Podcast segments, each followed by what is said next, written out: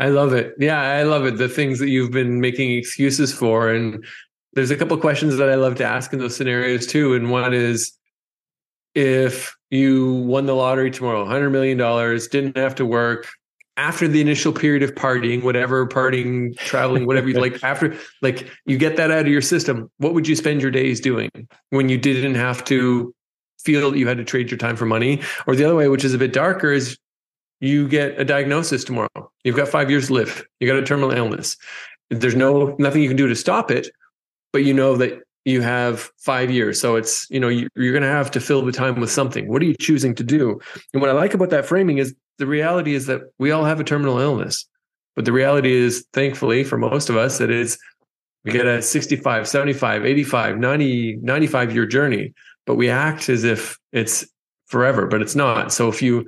Hello, everyone. My name is Monte Ball, and I would love to provide a daily affirmation that I that I uh, go by. Um, it's not so much of an affirmation, but it is a quote that I live day to day by because I think it's important. And I'll just go ahead and get right into it. So, the quote that I really, really enjoy is this one Well, well, well, if it isn't the consequences of my own actions.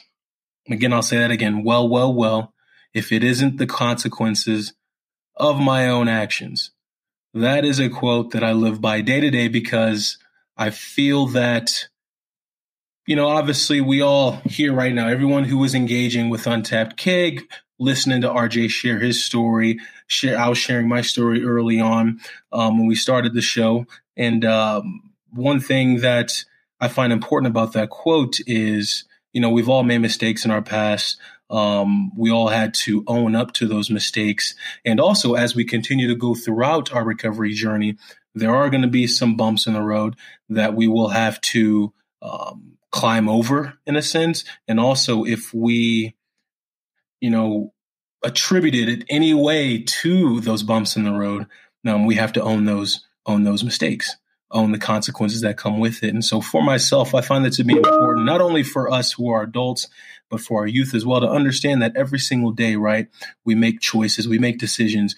We, we choose how we want our days to go. We choose obviously what we are going to engage with and all of the above. And because of that, there will be consequences for that and not necessarily bad all the time, right? Sometimes you'll make a decision that's going to better your life and those around you.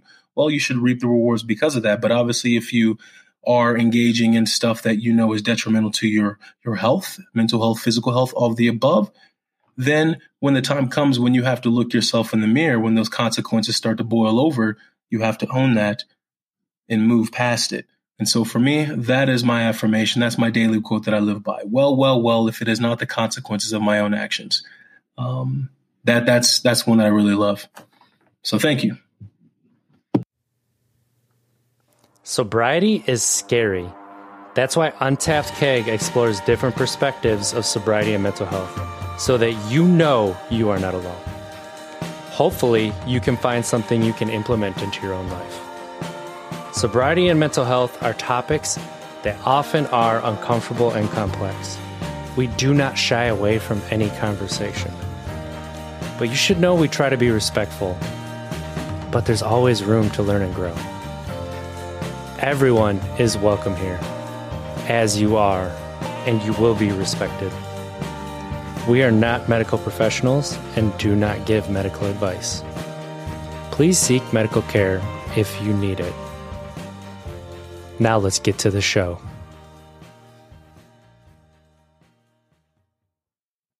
Hey, you. Thanks for tapping into some Untapped Keg podcast where we explore the different perspectives of sobriety and mental health so that you can take something and implement it into your own life. My name is RJ Zimmerman. And before we get into our discussion today, I want to tell you about my friend Jake Yoder and his coaching. So if you're looking for a coach to help you go sober, alcohol free, or just really get healthier, look up Jake Yoder at naturalhighsrecovery.com and he can help walk you through that. Go to the description, follow the link below, schedule a free call. Jake cares more about you than he does the money. So if he feels you're not a good fit, he will try to connect you with somebody who might be and send you on some different avenues. So now that we're there, I'd like to introduce you to a special guest. Uh, it's somebody who we met very interestingly um, on Instagram around my mine and his nine year sobriety date. And it's Mr. Rob Gilbert. Is that right? Wow, you nailed the pronunciation. So I did take French in high school, and I was told I have a pretty decent accent. So sometimes I like to slip into it. Uh, so Rob is a, an entrepreneur, coach, and mentor. He founded Growth Habit in 2019 and has helped more than 200 entrepreneurs launch and grow their business from over 13 different countries. He is also the author of Die Before They Do. Oh, let's see if we can get that on there. Uh, book that I just read cover to cover and is really chronicles his life story, which is unreal. And I absolutely love it. Uh, go to growthhabit.org to find more about Rob. How are you doing today, Rob? Doing wonderful. So happy to hang out with you. I feel like I'm hanging out with an old friend. I agree. It's like when we jumped on the call, it's just we slipped right into it. Like we've known each other for years. Um, you know, one thing that I want to start this conversation off with, and kids, uh, earmuffs. Who the fuck is Rob G? I love that you dropped that in.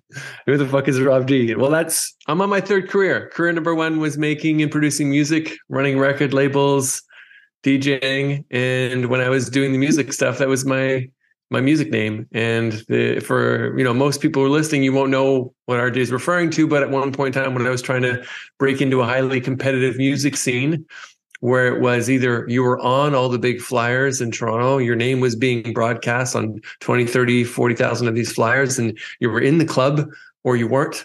And I couldn't crack the nut. And my solution was I made my own damn flyers. And I had a little bio and a write up, and I printed 15,000 of them and I handed them out alongside all the other promoters. And that was a, a campaign I did in my music days that still gets brought up now. So it's funny that you look with that. I when I read it, uh, read that chapter, I was like, that's going to be how I ask the first question for sure. this is it. so, Rob, you, I, I told everybody at the start that you are also nine years sober. Um, what did that look like to get to, I would say, the point where you're like, you know what, I'm going to stop drinking? Mm. It's something that I wanted to do for a long time before I had the guts and the ability to do it. I come from a family of alcoholics. My dad is the most functioning alcoholic I have had the pleasure to to know.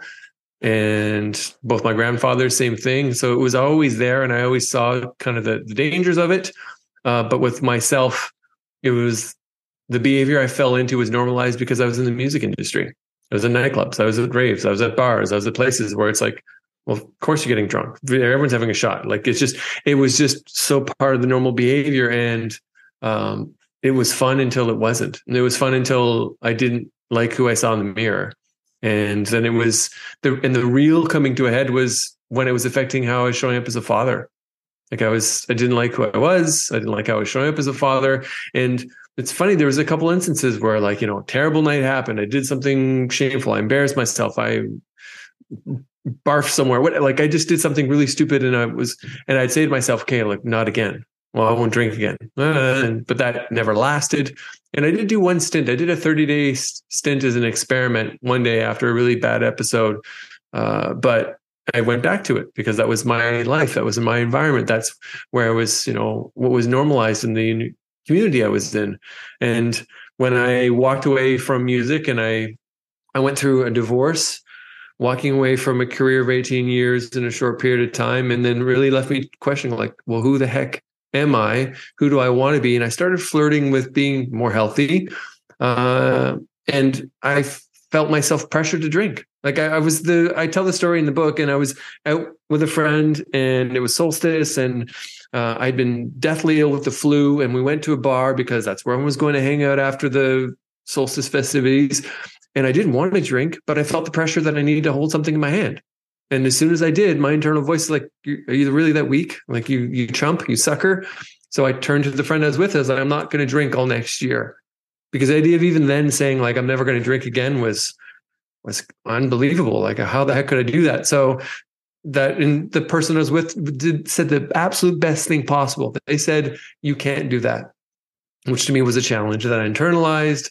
Um, and then yeah, it was it was hard, and then it became easier. And as the months wore on, and my identity changed, I then identified as someone who didn't drink. I then was fine dealing with all the questions. People like, "Oh, what's wrong with you?" or "What happened?" and navigated all the all the, the BS of that. And then when New Year's came a year later and it was done, it was like, I don't know if I was going to drink or not drink. And I just reflected on how much better I felt, how much more energy I had, how much more money I had. And quietly, I knew that I always didn't want to drink. So I, I didn't. So now it's, I'm still not drinking. I've just passed nine years. You know, saying it's a forever thing, ooh, that sounds scary, but I can say that today's not today. Today's not the day that I'm going to have a drink, and we'll see about tomorrow. And that's I mean, that's beautiful sentiment too, right? And I think it really illustrates like everybody's personal journey to get there. Like the journeys are somewhat similar, they're never exactly the same. And that's, you know, my dad has not drank in almost 30 years. So I watched that, knew that uh, there was a good chance that when it came to alcohol, I was going to struggle with it a little bit. And it still took me about, you know, almost 10 years of drinking, uh, binge drinking that I was like, now it's time. Similar things, didn't like the person in the mirror. And uh, so that kind of set me up that I knew I was going to have to, but it's still, uh, it's something that's really difficult to come to the conclusion. You know, you know it in your, in your mm-hmm. heart, in your gut, everywhere. But yeah, it's like you, depending on the words that you use and how you do it. But if you really look at just today, just this hour, just the next five minutes, I'm not going to, it, it gets easier and you start looking further out. So after you gave up alcohol and you stopped drinking, when did you feel that you moved from just surviving to get to the point where you're thriving? Mm. It's been an ongoing process. I feel like I'm still working at that. I feel like I am a work in progress at all times. And I think once I had done that, um, you know, the first few weeks were tough. The first few mm-hmm. months were tough because it's social situations, it's going out for dinner with friends, it's being at a work event, it's doing these things where it's expected. And if you're not, then you feel you have to explain yourself, you have to justify. And then there's this weird social pressure. And then I started changing some of the people I was hanging out with and intentionally sought out different groups of people in different communities. And that made it a little bit easier. And then I'm around, was around those people, and those people were thinking about how they can be intentionally creating their lives. And they were entrepreneurs and they were coaches and they were, you know, more spiritual or just doing things in a bit, living life a bit more rebelliously, full stop, regardless of alcohol. We're just, you know, against the grain of some of the the normal things that society pushes down our throats. And then definitely, I think by like halfway through that year, it was easier and better. And then it definitely that New Year's when I decided not to go back to drinking, I was like, no, this is serving me. I'm going to continue it. it. It showed to me that like, oh, I can do a really tough thing. And this seemed impossible to me. Now I've, I've I feel I've done it and I can keep doing it. And that fueled me forward because from there it was then leaving a job. Like I had to, I ended up in a really high paying, secure six figure job with a director title, and two young children. I was divorced and my finances had gotten to a terrible place. And I was coming out of that finally. But then anytime I took time alone with myself, the little voice is like, yeah, you're meant to do more. So I think me living alcohol free and, and achieving that and showing myself I could do that was definitely a stepping stone towards so much of that stuff that happened afterwards. That's you know, having those conversations with yourself is so important because similar thing for me where I had a job, had the house, had two kids, family, and it's like every single time I'm driving to and from work, sometimes hour, hour and a half, it's I'm talking to myself like, is this what I'm doing every day? Is this there's I feel like there's something more like I love my job. I love what I'm doing. I love the people that I get to do that with, but there's just something that's not fulfilling in there. And that's really when the work begins. And, you know, it's taken me, I would say, eight years to find that thriving really. Like, mm-hmm. there, it got, it's easier after a while, but once I made the decision, you know what? I'm done waking up and dreading the day. I'm I want to smile. I want to find joy. If somebody had asked me, what do you do that makes you smile? Where where do you find joy in your life? I wouldn't have had an answer not too long ago. And now it's like, okay, I'm starting to define it. I'm trying a lot of new things. Um, I'm really getting my body back to a place where it does what I want it to. It feels my body feels better. Like I work so long on my mind, time to increase that mind body connection. And then there was something else. So then I've gotten more spiritual because of that whole, the, you know, that triumvirate, the physical, mental, and spiritual part. Mm-hmm. And then finding my emotions. Turns out emotions have names if you want to find them. Uh, it's not just angry and not not as angry. So that has been that's been really important on my journey as well. Um, you are a very creative person and you have a very creative soul. How does the creativity help you to, I would say, like, let's say you come up to um, a challenge. How does that creativity help you to move past that, problem solve it? I think that real creativity comes from iteration. Real creativity comes from trying a different solution. Like one of the cheesiest brainstorming questions that works is like, what would be the most terrible answer? What's the worst answers possible? Like wrong answers only. And sometimes it's a really great way to start when you're trying to ideate through a problem. So having that is something that I enjoy doing, that I've practiced doing in music, in business, in so many other facets of my life means that, yeah, when I run into a problem, it's not my default isn't to assume that there's no way around it. My, my brain's like, well, what if there was a way around it? What would be the worst thing I could do in this scenario? And I just start playing it out almost like as a game. And I think that helps a, a whole lot. And I honestly think that we're all creative. Like it's fun hearing you talk about your journey back to like asking yourself questions and, and getting connected with your emotion and all those things because we have all that in us, but it's just been repressed. And I feel the same thing with creativity. You think back to how we acted in public school and grade school and the things we did as children, and we just we just expressed ourselves. We didn't matter if we were had a good voice, we sang. It didn't matter if we were good at drawing, we drew. It didn't matter if we were good actors, we acted out scenes and scenarios with friends. But then along the way of you know the school system, which was created to make turn farm workers into good factory obedient factory workers which is like show up on time line up don't go inside till the bell rings ask permission before you go you leave your workstation only go when the bell rings like it's that factory schooling system erodes out all of the creativity and not just the school system but then the bigger part of society in general like the corporate ladders and so many jobs. It's about you you listen you mesmerize you regurgitate it. You know you don't stick your head out too far because you'll get your head cut off. And all of that wears away creativity. So i think my curiosity my childlike curiosity i've just kept that flame alive longer uh, i think is really because i think everyone is creative you know how i said like we're mirrors of one another and so um in september i finally kind of uh, re established what my top two core values are for myself. And they are curiosity and creativity. And the way that I define creativity, which is so similar to you, is taking two seemingly unrelated subjects and finding the link between them and doing things like that.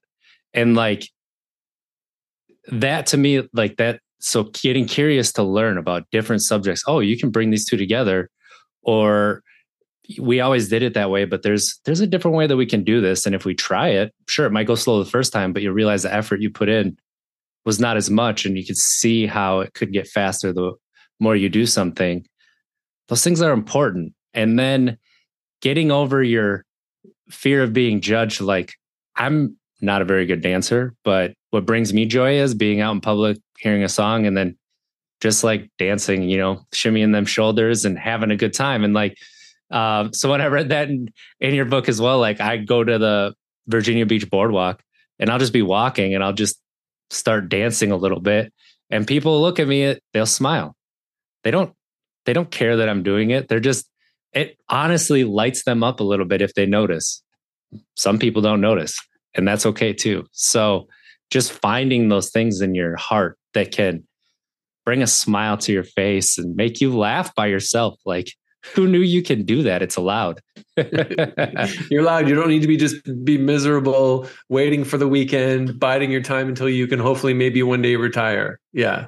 And you There's don't have more. to have to wake up being like, oh, what do I got to do today? You can wake up and be like, you know, what joy can I create today? Or what is something that I can do to make myself smile today? What what is something I can get out and do? And that's that's really important too. The, so- the question I would ask like people listening and watching this are is what is the one thing you've been wanting to do for years, but you've been giving yourself excuses mm. not to? And you say they're reasons, but they're excuses. Because for me, it was yoga.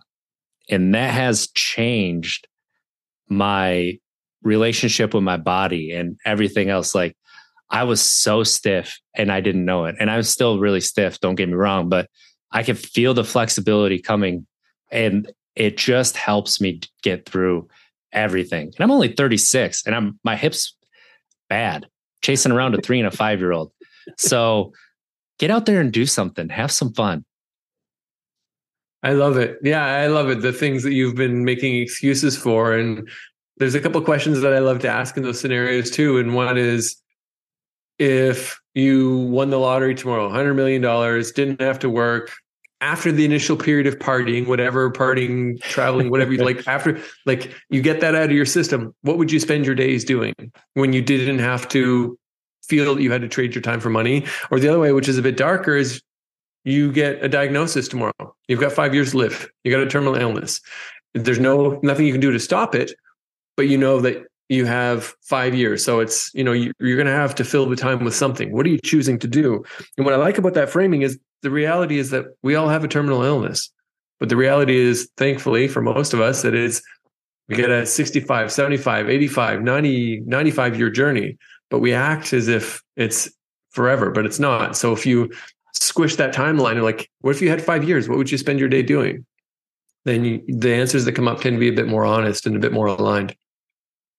And that's where you move to thriving, right? That's where you move from surviving to thriving. And really, like, that's my definition of thriving. It's are you turning your passion into your purpose somehow? It doesn't have to be your work, but at least find a way to implement it into your life. Mm. Don't be ashamed of being a fan and, you know, trying to hide things and yes, this is new. For those who are listening, I'm pointing to a brand new proton pack that I have that is amazing.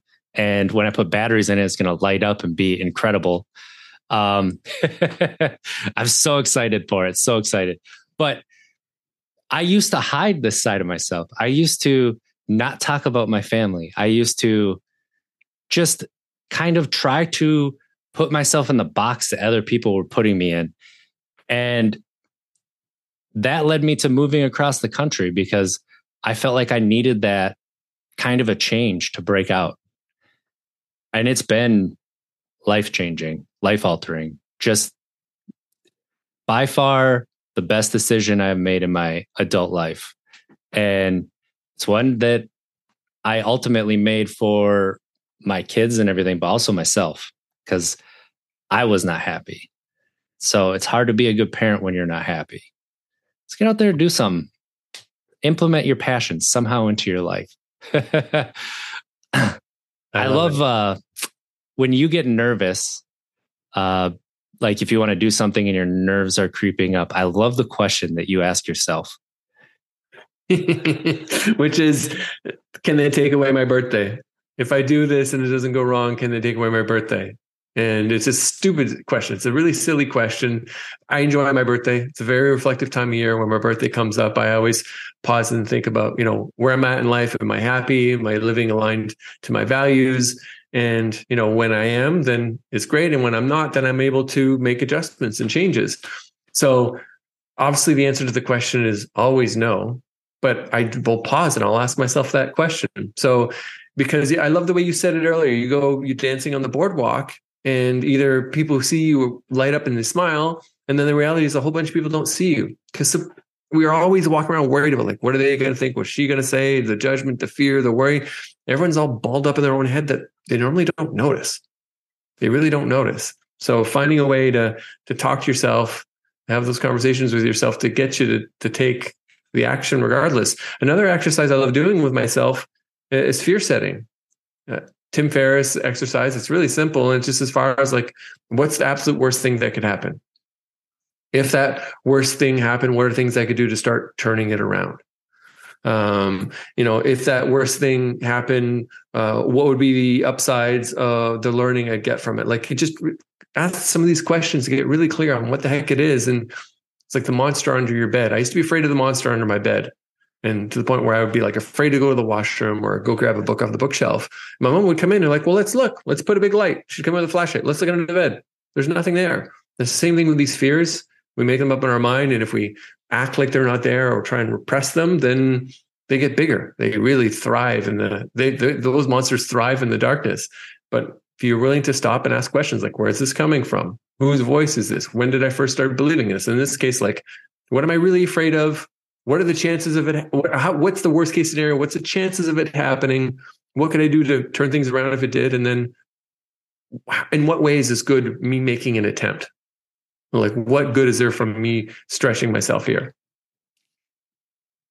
Yeah.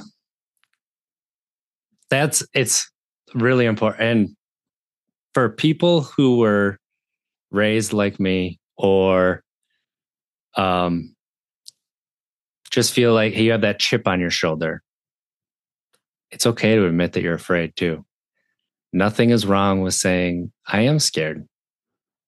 Mm. I would always, no matter what, even if I was doing something that I was scared, I would say, no, I'm not scared because I thought that that would make it so I'm not scared or that, you know, that's what I have to say. And, you know, I have that stoic shell that goes up that like nobody can tell what's going on underneath. And I've polished that sucker for so long that really people don't understand like what's going on underneath when I'm freaking out or I'm happy or whatever it is. Even I, there's a point where I can't even tell what's going on underneath. But there's strength and power in admitting I am scared. And then you do it anyway and you have so much fun. But you know what you're doing because you're not so focused on I'm not afraid. When you admit that you're afraid, it allows your body to just open up a little bit and you laugh harder.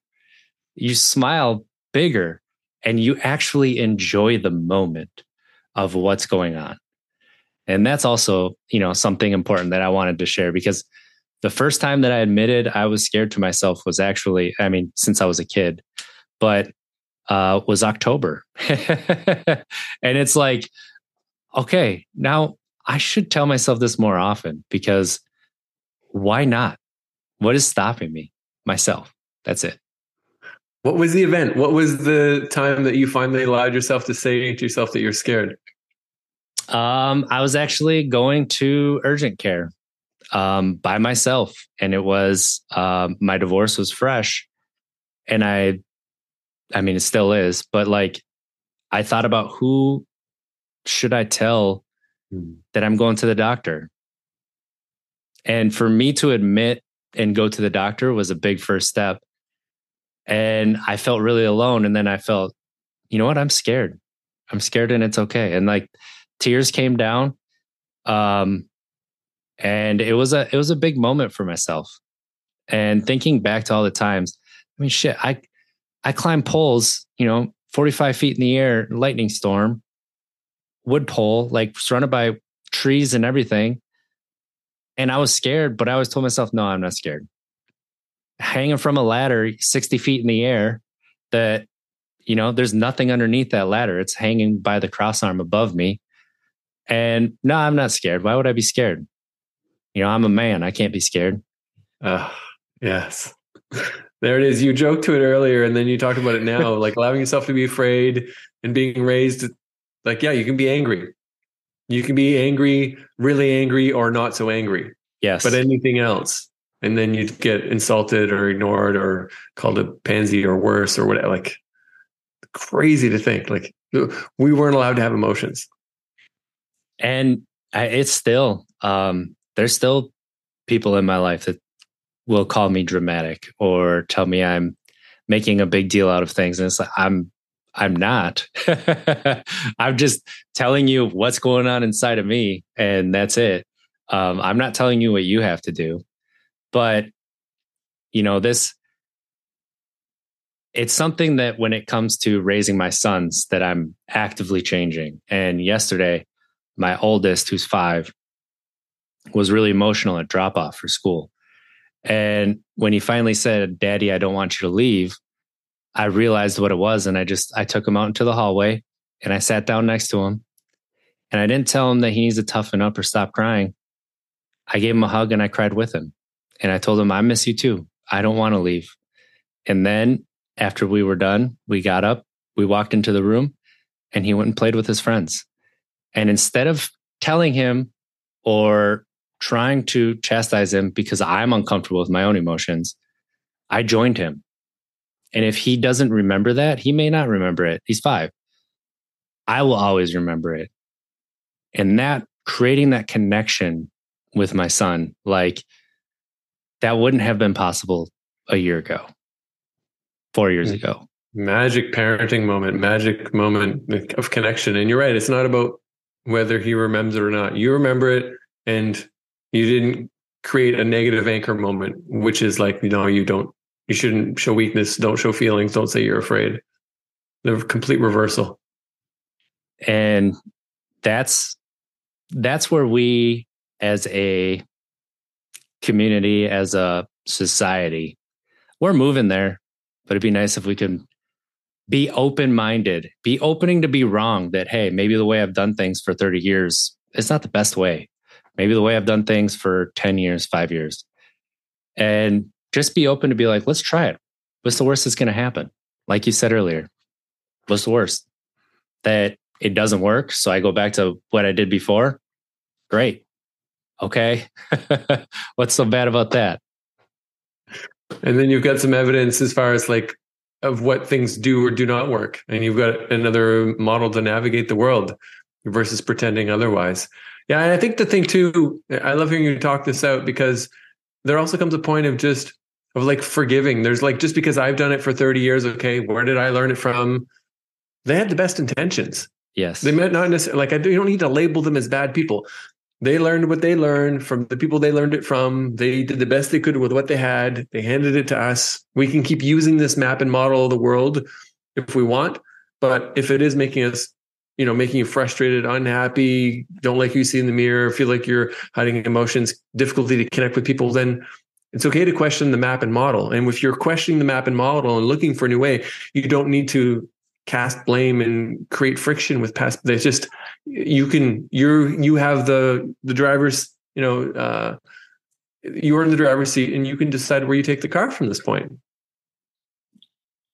And you really alluded to um, some other things like when you have that resentment, when you have that, you know, that self righteousness, that self righteous anger. This is something that I still I fall into, but I realize like that's really me being mad at myself and just putting it onto somebody else. And if I'm doing that, it's stealing my joy, but also I'm not being honest about what I'm really feeling, what's really going on in my life. And you can't move forward unless you're honest. And that's something that you nobody's saying forgive and forget. But what we, you know, what is happening is what piece of it is you being mad at yourself? And then what is that really down to inside of yourself? And if it's something that you couldn't stop, but you feel like you allowed happen, like be honest. Did you? No. And that's when you can start to make strides forward and stop living your life from a place of trying to forget that happening, trying to mm-hmm. find some, you know, everything in your life is to show that that event didn't define you, but because you're doing it, it's kind of like with not drinking. If you are living your life around not drinking, you're not actually living your life. You're still allowing the alcohol to be a part of your life, a big part. But if you start to live your life like, oh, who cares if it's there or not? Like, I can still go do this and have fun, creating new memories, having, you know, and this is something you could like the new habits that you're putting in there and showing that there's a new, a different path. Like, that goes, that's how you go to thriving. That's how you start living your life again. I love it because everything you just talked about is really about how you take control because the resentment piece, my favorite quote is the Nelson Mandela quote, which is resentment is like drinking poison and expecting it to kill your enemy. And the if you are in resentment and that kind of anger, then it's it's just you. So you are stuck on that loop. You're stuck, not moving forward. You're it's you're the one feeling it. You're the one carrying this around. And it's maybe invisible to some people, but it's coloring every aspect of your life, how you're showing up as a parent, as a partner, as a, a human in the world. And yeah, the the thriving that you keep talking about opens up on the other side of that. And there's one thing I always said that I wouldn't become, and that's jaded. And I did become jaded because I held on to that resentment and I wasn't honest with myself about who I was, what I wanted to do, what I was being. And like, if you look at yourself and you're like, I, I am a little jaded, I am a little angry, it's okay to feel all of that. There's nothing wrong. Everybody feels it. But if we dig a little bit deeper and mm-hmm. we lean into that pain a little bit, you're going to laugh on the other side. It doesn't matter how deep your tears are, how deep your crying is, there is laughter on the other side. And that is where you go from low to high and you start to include the highs in your life. It's true. It's so funny. We avoid questioning, asking, exploring, owning any of these emotions, but then the highs that we seek, the deep connection that we all long for, and all that meaning is on the other side of being willing to to admit and sit with and analyze and those feelings. And you know, that's the start. That's the start. Like yeah. it's not necessarily the start start because for me it was like it's been very much so in the middle, but that's okay. Um, Rob, like you, so you're a growth habit coach, right? Like, so we want to change our habits, especially around our emotions, around our our morning routines, right? What is, would you say, like a good first step for that is? Realizing that it starts before, like the in any good habit kind of model, whether it's James Clear's or BJ Fogg, they talk about the trigger. And talk about the morning routine, which is a, a fun one, a funny one almost because it is talked about so much in the self development space that it's almost tropey. And then it's just like, you know, people trying to cop, carbon copy someone else's morning routine or, and then, but it's like, well, what's the why behind that? Okay. Why is this important to you? Getting connected to the why so that there's some bigger motive. And then also the morning routine starts the night before and anything you want to do and you want to change it you have to go a step or two before and either whether that's like internally emotionally like where's this coming from why do i want this change what does this change mean but also i don't care you know you can have your gym shoes set out and set your alarm and say you're going to do all these things but if you're going to bed at 1 a.m and you're spending the last two hours watching netflix before you close your eyes good luck getting up to go for a run at 5 a.m like it's just it, it always starts before. Uh, community like we talked about this before and this you moving away right? It's like a bunch of people know you as being a certain way expect a certain thing from you and if you start changing and whether it's a small habit like you're going to be someone who goes to yoga regularly or it's a bigger one like you're going to explore your emotions and look to find a way to connect with your purpose and passion so you can make your positive impact on the world and love who you see in the mirror like small or big if you continue running in the same circles with the same people who do the same things it, you're going to struggle. And that's one of the best ways to shortcut or, or hack a habit is to start spending time with people who are living the behaviors that you want to live, who are being the kind of people that you want to be. And then that becomes normalized because another big part of changing habits is, you know, you're enjoying it, make it fun, celebrate it. So like if you and I lived in the same city and I wanted to start going to yoga and you're going to yoga regularly, I start hanging out with you and you're you're going to yoga, you're talking about yoga, you, you're talking about you got this new yoga mat and this person you met at yoga. Like it normalizes the behavior. So it's a bit ranty, a little disjointed, but be clear on why you want to do it, go deeper. And as far as like anything you want to start, like go behind, like what are the triggers that kick this off to make it easier? And then if you just want a shortcut, like just change the people you're hanging around with. Go find people who are doing the thing you want to do and implement, and it'll become a lot more natural for you. I love that. It's, yeah, I mean, that's the bedrock foundation, right? And sometimes we look past it, especially this time of year. So uh, it's the end of January, but uh, for those who are listening later, but it's like this is the time where people really start to try. But there's no bad time to try to change things. Just do it. Like there's nothing stopping you other than yourself and the excuses and it's okay to be nervous. It's totally okay to be nervous. It's funny they're bringing up the time of year because historically it was always the resolutions. I'm going to change, new year, new me, and all that noise. And what I'm hearing a lot more of now, which I'm glad to see, is like, fuck your goals and your resolutions. Focus on your habits because there's those little things that you do on a regular basis. Instead of being like, you know, I want to weigh this many pounds, I want to be whatever. It's like, no, I'm going to commit to going to yoga five times a week. I'm going to run three days a week. I'm going to and find those habits. And then, but actually, when you ask what habits too, the other thing is like find the small step, find the on ramp.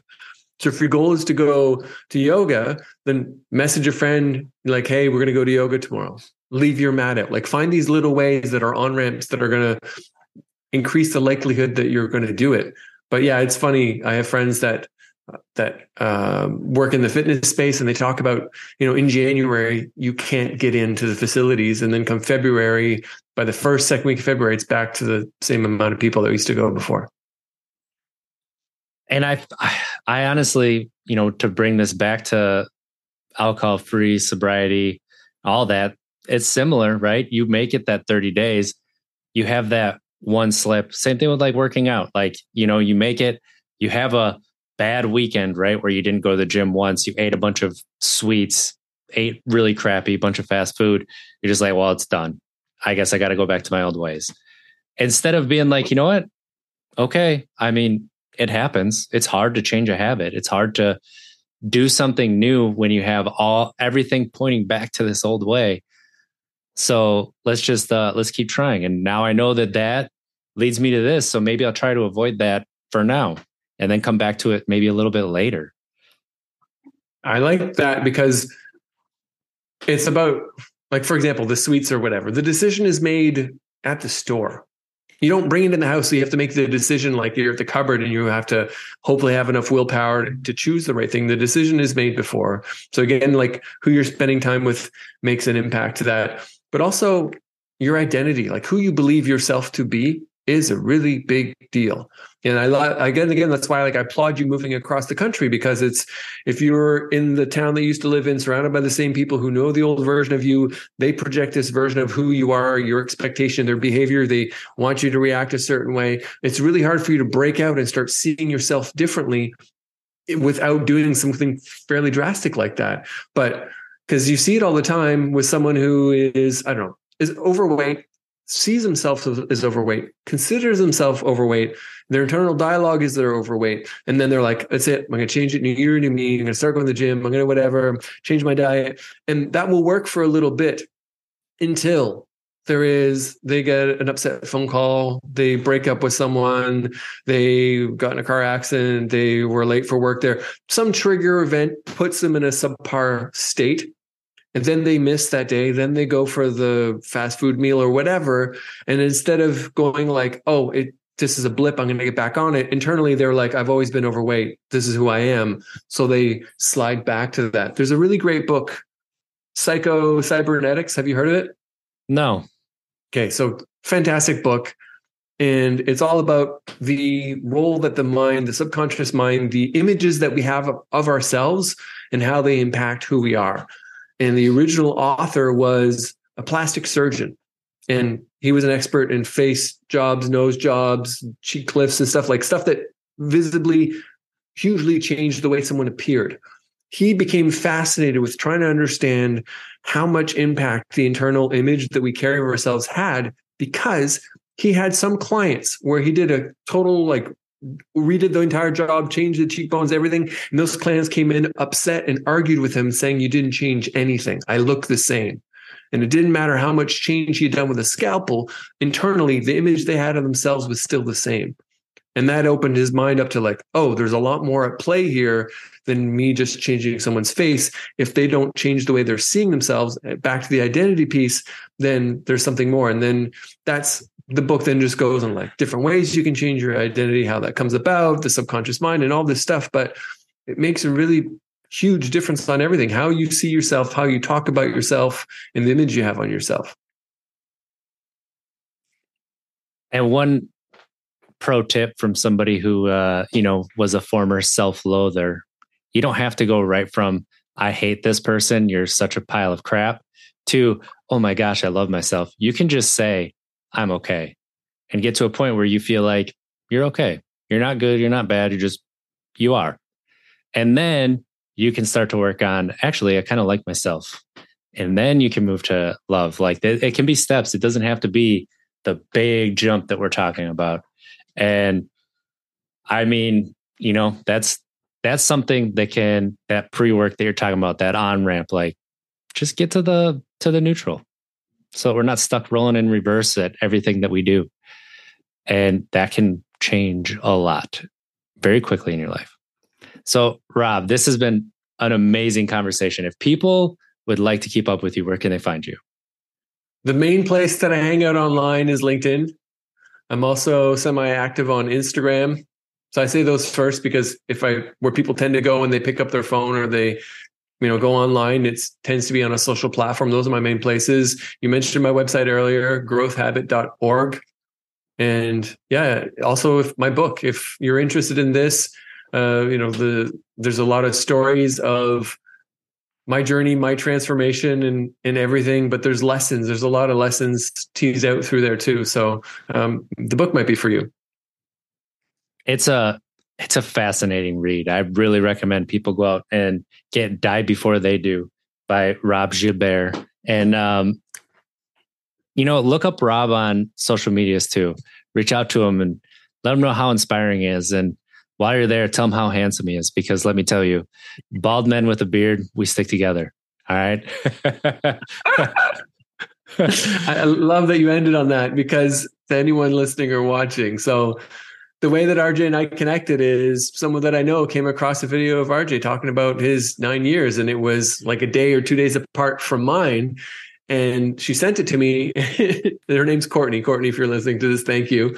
Uh, and Courtney was like, "This is wild," but also like you guys kind of look alike. So I sent RJ a message as a total stranger, being like, "Hey, handsome, love your haircut, and uh, seems you you go to the same uh, you you know you have the same beard as I do anyway." And just but also connect on the fact that our nine year anniversaries of living without alcohol were you know a day or two days apart and it was it's been magic from there. It's been absolute magic from there. so, uh, for people listening, this is Untapped Keg podcast about sobriety and mental health, where we look at the different perspectives of sobriety and mental health, so that you can take something and implement it into your own life.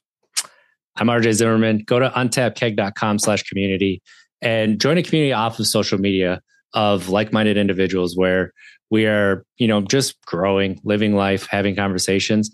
And also, you can leave an affirmation or a mantra that you use that'll be put at the beginning of the show. You can find us on all social media platforms on TapKeg and reach out. DMs are open. And with that, let's try to be better tomorrow than we were today. Because at least we don't make it, we tried. I love you. Have a great week, everybody.